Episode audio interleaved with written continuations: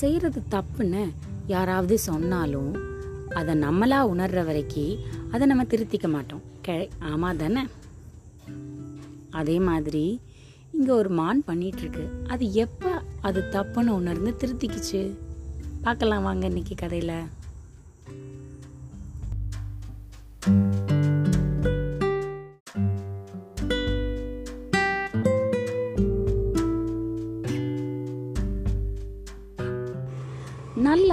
துள்ளி குதிச்சு அழகா திரிஞ்சிட்டு இருக்க மான்கள் வாழ்ந்துட்டு இருக்க பகுதி இது.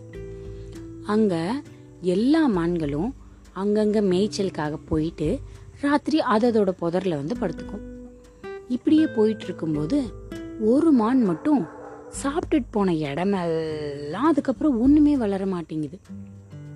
என்னடா நம்ம எல்லாரும் தான் சாப்பிடுறோம். ஆனா இந்த மான் சாப்பிட்டுட்டு போன இடத்துல மட்டும் திருப்பி புல்லு செடி ஒண்ணுமே வளர மாட்டேங்குதே. அப்படிங்கிறத ஒரு மான் நோட் பண்ண ஆரம்பிச்சிச்சு. சரி அது எப்படி சாப்பிடுதுங்கிறத பார்க்கலாம். அப்படின்னு அந்த மான் பின்னாடியே இந்த மான் போச்சு. அது சாப்பிடும்போது மேலே உள்ள செடி இலை தலையை மட்டும் சாப்பிடாம கடைசியாக ஆணு கடிச்சு இழுக்கும்போது வேரையும் சேர்த்து இழுத்து கீழே போட்டு போயிடுது. அதனால தான் குப்பையும் ஜாஸ்தி இருக்குது திருப்பி அந்த இடத்துல செடியும் முளைக்க மாட்டேங்குது. வேறே காலினா எங்கேருந்து முளைக்கிறது? இதை அந்த மானுக்கு புரிய வைக்கணும்னு மற்ற மான்கள் எல்லாம் சேர்ந்து ரொம்ப முயற்சி பண்ணாங்க. ஏய் மானே இங்க பாரு நீ இப்படி சாப்பிட்டுட்டு போனா திருப்பி நம்ம சாப்பிட்றதுக்கு புல் எப்படி வளரும் அப்படின்னு கேட்டாங்க. அதுக்கு அந்த மானுக்கு கோபம் நான் எப்படியோ சாப்பிட்டுட்டு போறேன். இவ்வளோ பெரிய காடு இருக்குது ஏன்னோ நான் சாப்பிட்ற இடத்துல மட்டும்தான் வந்து நீங்கள் சாப்பிட்ற மாதிரி புல் வளருமா புல் வளருமாங்கிறீங்க. பார்க்குற நம்ம எல்லாம் வச்ச வச்ச என்னன்னு இருக்க. போய் கடிச்சு நீங்கள் போங்க. அப்படின்னு சொல்லிருச்சு.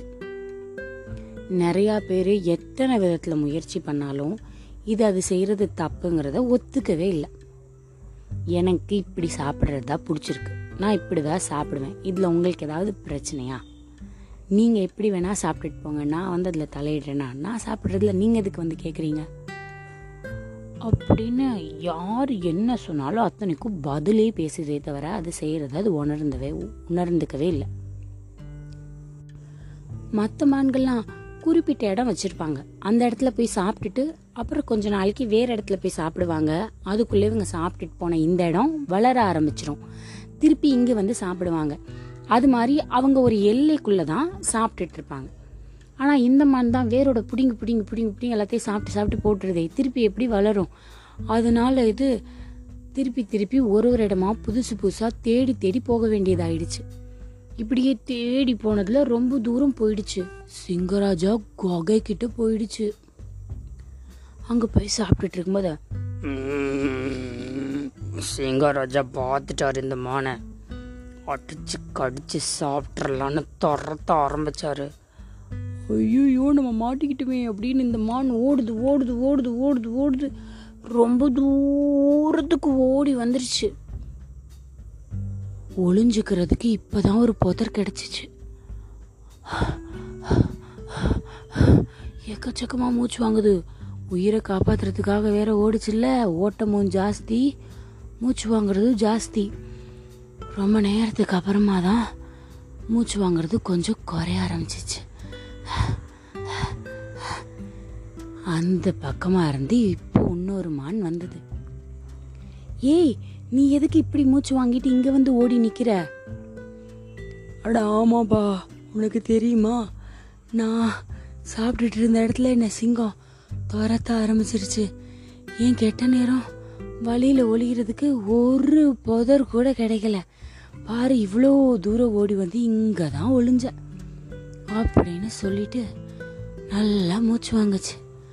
அப்பதான் அந்த பக்கத்தில் இருக்க மான் சொன்னிச்சு வேரோட வேரோட பிடுங்கி பிடுங்கி தின்னுட்டு தின்னுட்டு வந்தால் எப்படி ஒளியறதுக்கு புதர் கிடைக்கும். அப்படின்னு. இப்போ தான் இவ்வளோ தூரம் ஓடி வந்த வரைக்கும் எங்கேயுமே புதர் கிடைக்காது காரணம் நம்ம வேரோட சாப்பிட்டுட்டு போட்ட செடி தான் இந்த மானுக்கு மண்டையில் புரிஞ்சிச்சு. அன்னையிலேருந்து ஒரு நாள் கூட அது திருப்பி வேரோட பிடுங்கி போட்டுட்டு சாப்பிடவே இல்லை. அதுக்கு நல்ல பாடம் கிடச்சிச்சு இல்லையா? அதனால செஞ்ச தப்ப திருப்பி வாழ்க்கையில் செய்யவே செய்யலை. இன்னைக்கு கதை நல்லா இருந்ததா? இதுவரை நீங்கள் கேட்டுக்கொண்டிருந்தது கதையும் நானும் உங்கள் ரேவா வல்லியப்பனுடன். மீண்டும் முன்னொரு கதையில் வந்து உங்களை சந்திக்கிறேன். Bye bye